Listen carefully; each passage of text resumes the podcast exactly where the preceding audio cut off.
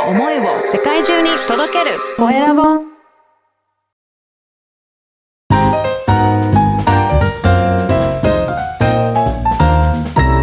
ポッドキャストの配信で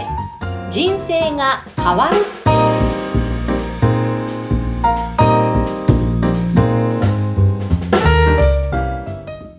こんにちは、コエラボの岡田です。こんにちは、山口智子です。さて、ますますコエラボさんプロデュースのポッドキャスト番組がどんどん増えている、はい、この頃ですけれどもね、岡田さん、でも今一体どのぐらいになってるんでしょうか？今ですね、この間いろいろ調べてみたら140番組超えてましたね。おー、すっごい、もうなんか今年200いきそうな勢いですね。ほんとそれぐらいお世話になって、いろんな方から問い合わせいただいて、番組数がどんどん増えていってます。すごいですね。なんか、そうすると結構 SNS 見てても、このポッドキャストの番組始めましたとか、今回こんなテーマで話してますっていうのを見る機会がね、結構あるんですけれども。そうですよね。はい。今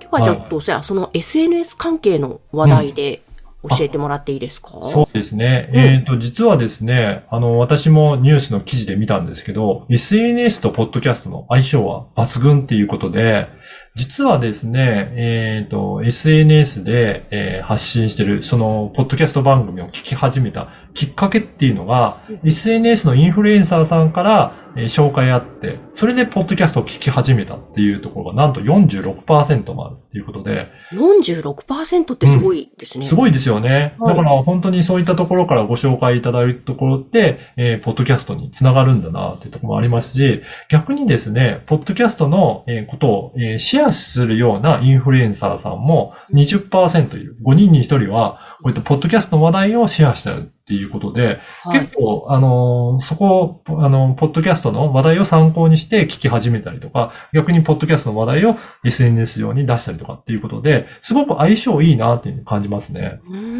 なんか SNS の中でもどの SNS が相性がいいとか、そういうのって傾向あるんですか？そうですね。私なんかは、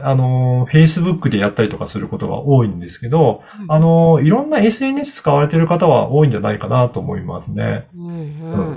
そうですね。インスタグラムとかツイッターでもよく、ポッドキャストの番組、こんなテーマで話してますみたいなの見かけますもんね。確かに、ツイッターとか結構多いなっていう感じしますね。いろんな番組の、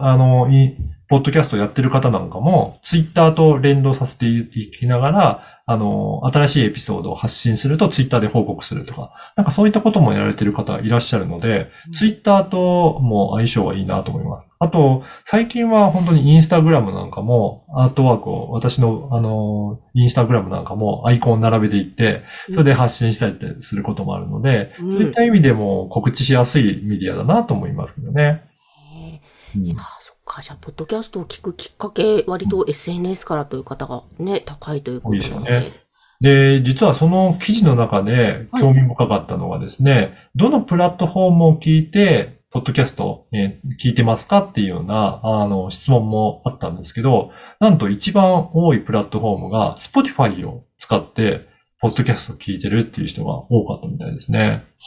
で、2番目が Amazon Music で、3番目が Apple Podcast ということで、少し前までは Apple Podcast が1位のプラットフォームだったんですけど、他のSpotify では Amazon Music を利用して聞いてるって方も増えてきてるんだなっていうのは、思いますね。そうなんですね。すごいですね。Spotify の伸び具合というか、ここ最近。ここ最近本当すごいですね。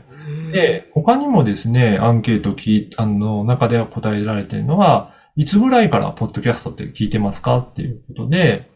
半年未満の方が 28%、半年から3年未満っていう方が 49% っていうことで、この、3年未満で、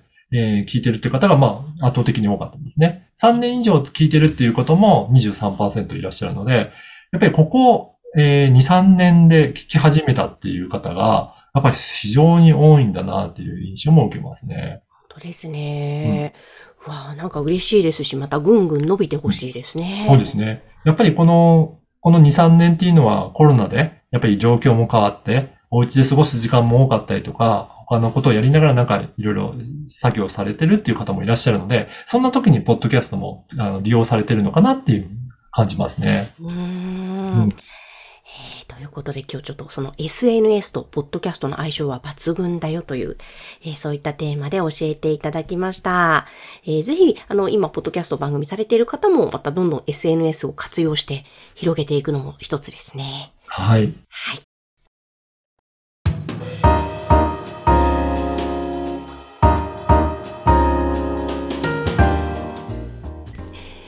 さて続いてはおすすめのポッドキャストのコーナーです。今回の番組はどんな番組でしょうか？はい、今回は看板のない居酒屋繁盛店作りは人作りという番組を紹介させていただきたいと思います。はい、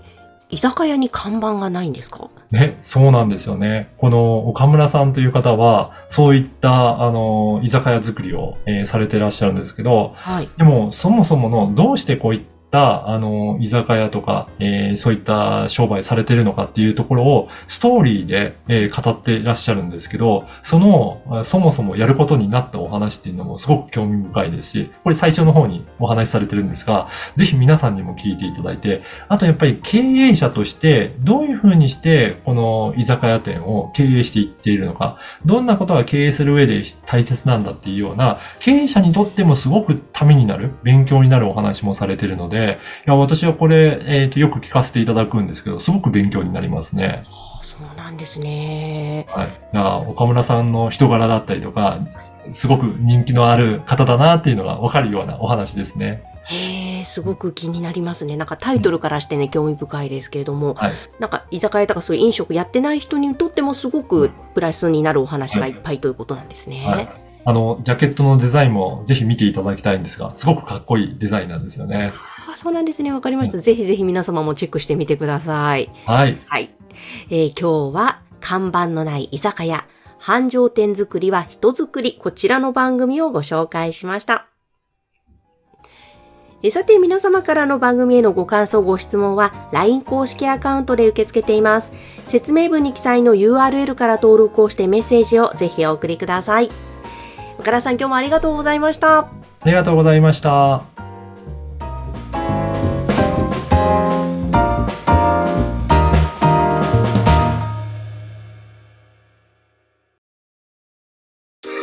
声を思いを世界中に届けるコエラボ。